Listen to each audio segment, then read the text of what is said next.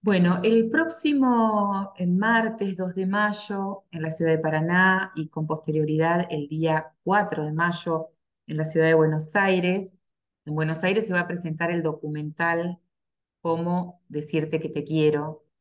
Y el 2 de mayo en la ciudad de Paraná se va a presentar el avance de ese documental y va a estar eh, también aquí presente Carolina Escudero, que es comunicadora y doctora en psicología social a partir de una investigación que realizó sobre la apropiación de bebés durante el franquismo.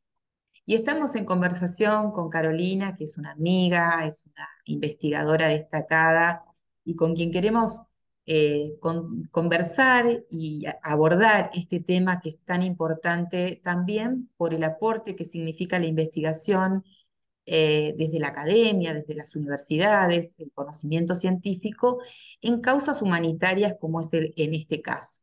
Carolina, un gusto saludarte, tenerte en De repente la noche, es un placer, es también un honor y bueno, bienvenida a este espacio. Hola, muchísimas gracias por, por la invitación y por el interés ¿no? en este tema, porque investigarlo desde el ámbito académico y quedarnos circunscriptos a la academia eh, no alcanza para este tipo de temáticas. Eh, lo que necesitamos justamente es la difusión, el acompañamiento de, los medios.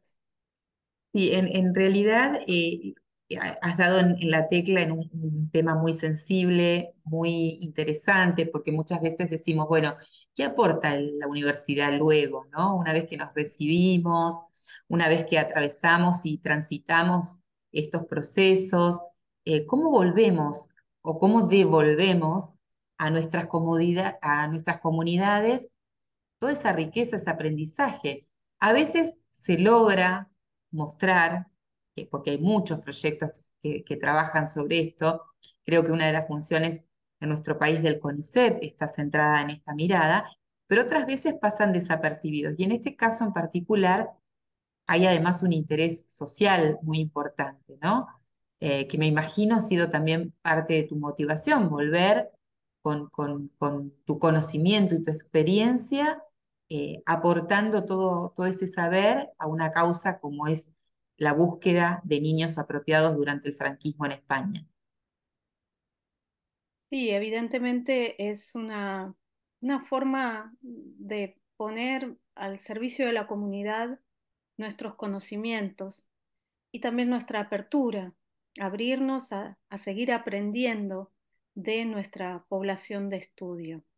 Eh, muchas veces he llamado el, objeto de estudio, a mí me, incomoda muchísimo, pero yo he aprendido a abrazar a mi población de estudio y desde una perspectiva también eh, que tiene que ver con la construcción de la paz, ¿no? construcción de paz porque en este tipo de investigación, acción como es esta que, he iniciado, eh, vale mucho, tiene, hay que dar un gran espacio al respeto y, a los tiempos de las víctimas.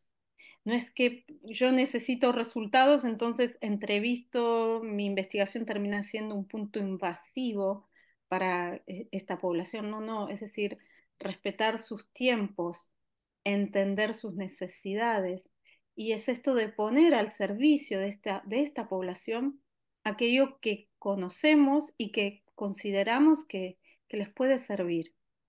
Y muchas veces en eso que, consideramos que les puede servir, quizás no es tan así y lo, y lo vamos aprendiendo a medida que nos permitimos eh, conocer, indagar, entender sus tiempos, sus pausas y sus silencios también, ¿verdad? Claro, porque allí está también el proceso de aceptación de lo que les ha pasado, nada más y nada menos. Sí, y también, eh, Sandra, cabe destacar en este punto que, que esto se inicia en la dictadura, pero se extiende a lo largo de la democracia. Es decir, Franco muere en 1975, pero la desaparición forzada de bebés, la apropiación de bebés, se va a dar hasta fines de los 90. ¿sí? Entonces, es como que queda instaurado un régimen que continuó, digamos, vulnerando ese derecho, ¿no? Ese derecho tan elemental a la identidad por parte de estos niños que han sido apropiados y también en la subjetividad de cada una de las víctimas que han sido esas familias, esas madres, esos padres que aún hoy continúan en la búsqueda. Exactamente, y en esa subjetividad también entra estos tipos de violencia que, se observan, ¿no? Empieza siendo una violencia de Estado, trasciende esto porque pasa a ser una violencia obstétrica, donde hablamos de, ¿no? Son robos sistematizados, están organizados estos robos y también estas apropiaciones y, y se extienden a lo largo de la democracia porque justamente no hubo un proceso de, de trabajar la, la memoria histórica, de cerrar ese periodo que fue la dictadura, eh, analizar, evaluar, juzgar no se hizo todo eso. Y estos son los resultados. Continuaron las mismas prácticas en esa transición a la democracia. No hubo un cambio de mentalidad. Fue una transición donde se acordó que no, que no se iban a juzgar los hechos ocurridos durante la dictadura. Y el punto clave es, y la frase que he escuchado muchísimas veces es, no hay que volver a dividir al país. Tuvimos las dos Españas, tuvimos una guerra civil, no hay que volver atrás, no se vuelve. Y este es el resultado, ¿no? Me imagino que siendo argentina eh, y, teniendo también como antecedente lo que sucedió en, nuestro país durante la dictadura, con también con el robo de bebés, eh, me imagino que es inevitable la comparación en, los procesos, ¿no? Si bien cada país tiene sus particularidades, sus condicionantes, es cierto que la Argentina, en cierto modo, eh, ha dado grandes pasos en este sentido, ¿no? En, primer lugar, como vos decías, para cortar con lo que fue esa sistematización, ese método de captura y de robo de bebés, y por el otro lado también en el proceso de reparación histórica. Exactamente. Y es justamente que en ese hacer, en ese tomar conciencia, en esa forma de, nombrar, de decir nunca más, de poner nombres a quienes han eh, cometido estas atrocidades, se inició en Argentina todo este proceso de justicia, verdad, ¿no? Pero aquí es muy diferente. Y, es por eso que Argentina ha sentado un gran precedente a nivel internacional. Em, mm, como Argentina, eh, también me di cuenta de ello, ¿no? De, yo había naturalizado que esto era así.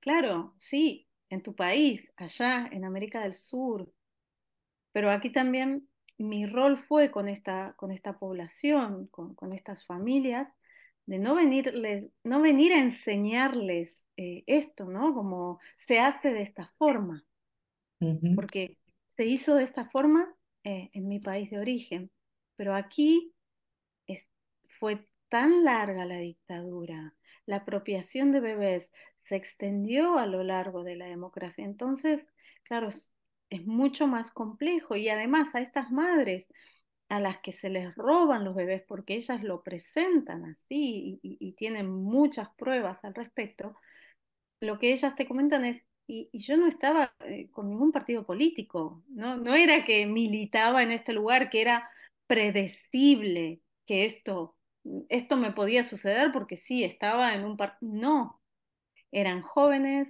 primerizas, sanas. Eh, allí aparece también algo que, ha sucedido en, otros, en otras situaciones y en otros países, incluso en, nuestro, en la Argentina también, eh, esta, esta, cuestión engañosa para con las mujeres, eh, con pretextos de que esos niños habían nacido muertos o que se habían, digamos, habían tenido una complicación. Hay mucho de eso también en, todas estas historias, ¿no? Sí, sí, sí. Eh, eh, se ha manipulado psicológicamente a las madres de diferentes formas a través de este tipo de relatos de que los bebés eh, nacían con malformaciones, pero no se los mostraban. Les decían que iban a operarles o bueno, en el caso de Cataluña decían los tenemos que enviar a Madrid para, para investigar, etcétera, entonces nunca terminaban de ver el cuerpo o luego ya les mostraban un bebé que estaba muerto, pero era un bebé mucho más grande, que no parecía un recién nacido o una recién nacida, pero hay algo que es más horroroso y esto demuestra, ¿no? cómo cómo actuaba eh, eh, esta, esta red sistematizada de robos de bebés, que les mostraban bebés congelados. Había bebés congelados en algunas clínicas, entonces sacaban al bebé congelado y trataban de tranquilizar a esa madre que pedía ver a su bebé. Entonces en los relatos, a partir de 2011, se va a empezar a escuchar que las madres van a, a compartir esta situación de cuando toqué el bebé estaba frío, como congelado. Y esto va a suceder a lo largo y ancho de España. Claro, ¿qué edades tienen esas madres y esos padres? Porque está integrado tanto por mujeres como por varones estas búsquedas. Exactamente, hay, hay madres que tienen cincuenta y pico de años y tenemos aquí en Cataluña a la Yaya Dolores, eh, que está en el documental. La Yaya tiene 98 años a su hijo, bueno, se lo, se lo robaron en 1960. Es decir, hoy tendría más de 60 años, ¿no? Sí. Y hay madres que, que, están buscando y que son de los años 80, ¿sí? Fueron a parir en los 80, donde ya, era ya estaba la democracia y, y bueno, eh, fueron parte, ¿no? Fueron víctimas de esta red también. Bueno, eso habla de, una organización que hubo detrás de toda esta apropiación de bebés, ¿no? Eh, digo, para, marcar también que hay una cuestión sistemática que se repite, pero además hay muchas personas que han estado involucradas y por supuesto esto es lo que hace tan difícil luego eh, encontrar ¿no? a esos niños y, desterrar, digamos, todo, todo esto que ha quedado tan debajo de la alfombra. Sí, sí, sí, como bien dices, eh, había toda una red que, llevaba adelante estas acciones eh, muy protegidas, se sentían muy a gusto también, estaban, ¿no? Es decir, esto se inicia la, democracia y se sigue haciendo. Eh, entonces, por supuesto que hoy buscar a, estos bebés no resulta fácil porque no toda la documentación se encuentra en los hospitales o en los cementerios, porque decían que ellos eh, se, ocupaban del entierro, etcétera, pero luego mm, no aparece ninguna documentación de este bebé en el cementerio. Eh, en los hospitales en el, día y el horario donde fue a parir esa madre no aparece en ninguna hoja, en ningún libro del hospital, pero aparecen las otras historias de otras madres, pero estas historias han sido arrancadas, ¿sí? Eh, no existió ese parto. O sea, estaban muy bien organizados. Y es muy interesante el tipo de respuesta que reciben las familias que buscan, que son madres, hermanos, tíos, abuelos, abuelas, eh, a, algunos les han dicho que los documentos se los han comido las ratas, que, explotó una bomba, que hubo una inundación, que, bueno. Cualquier excusa. Exactamente. Eh, una pregunta respecto de este proceso eh, que te ha llevado no solamente a trabajar con todos estos, estos padres, estas madres, estos hermanos, familia que busca a estos hoy hombres y mujeres que seguramente deben tener sus propias historias, eh, desconociendo absolutamente sus orígenes, em, y también la utilización de los recursos que, tenemos, en este caso la presentación de un documental. Eh, ¿qué, ¿qué, objetivo tiene eh, el hecho de seguir y abonar con estas nuevas herramientas todo este trabajo que estás realizando y un poco en contarnos en qué consiste el documental. Bueno, el, documental, como bien dices, eh, tiene un gran aporte porque trae, ¿no? Eh, eh, expande a, esta temática ¿no? por fuera de España, que es algo que muchas familias necesitan. ¿Sí? Así como las denuncias se han llevado por fuera de España, se han presentado denuncias ante, en Bruselas, en Argentina también. Entonces, lo que genera un documental en este sentido es esto de llevar trascender las fronteras, que se sepa, que se conozca, que en Europa también ha sucedido esto y no se ha resuelto. Y, por otra parte, el documental justamente nos trae esas voces en primera persona. Los casos son contados por, por las propias víctimas que, que están vivas, que están buscando y, que piden justicia, que piden reparación y, y que piden que, que la justicia en España vaya un poco más rápido. Bueno, Carolina, te agradecemos muchísimo. Esto es un poco el preámbulo de lo que va a ser la charla del próximo 2 de mayo en el auditorio Rodolfo Walsh de la Facultad de Ciencias de la Educación. Le agradecemos a la gente de la universidad también por la disposición. Allí vas a tener la oportunidad de conversar mano a mano con la gente que se acerque, de contar eh, en profundidad todo este proceso. Y también vamos a tener la, la compañía de Susana Radcliffe, que va a estar interpretando un bellísimo tema junto con, de alguna forma, eh, cubriendo las distancias eh, con eh, quienes participan en este proceso, que son estas familias, estos padres, estas madres, en una interpretación muy amorosa respecto de, de todo este proceso de búsqueda. Te agradecemos muchísimo y reiteramos, el próximo 2 de mayo en el auditorio Rodolfo Walsh de la Facultad de Ciencias de la Educación, en Buenos Aires 329 de la ciudad de Paraná. Eh, allí va a ser la presentación del documental Cómo decirte que te quiero, con la presencia de Carolina Escudero, con quien hemos estado compartiendo este rato aquí en Y de repente la noche. Muchas gracias, Caro. Muchas gracias a, vos, Sandra, por este espacio, por el interés y también extiendo este agradecimiento a, este espacio que se ha abierto, que se ha podido dar allí en Paraná, que me ilusiona muchísimo y seguramente que, que será un, un, momento muy agradable para todos y todas nosotras. Bueno, bienvenida, ¿eh? Dentro de un, poquitas horas ya está, te tendremos por aquí. Un abrazo muy grande. Bien. Adiós, muchas gracias. Conversábamos con Carolina Escudero, investigadora, comunicadora, doctora en psicología social, que va a estar en la ciudad de Paraná presentando el documental, el avance del documental Cómo decirte que te quiero en relación a este trabajo de investigación en relación a la búsqueda de niños y niñas, bebés apropiados durante el franquismo y con posterioridad también en la época democrática en España, que va a estar en la ciudad de Paraná.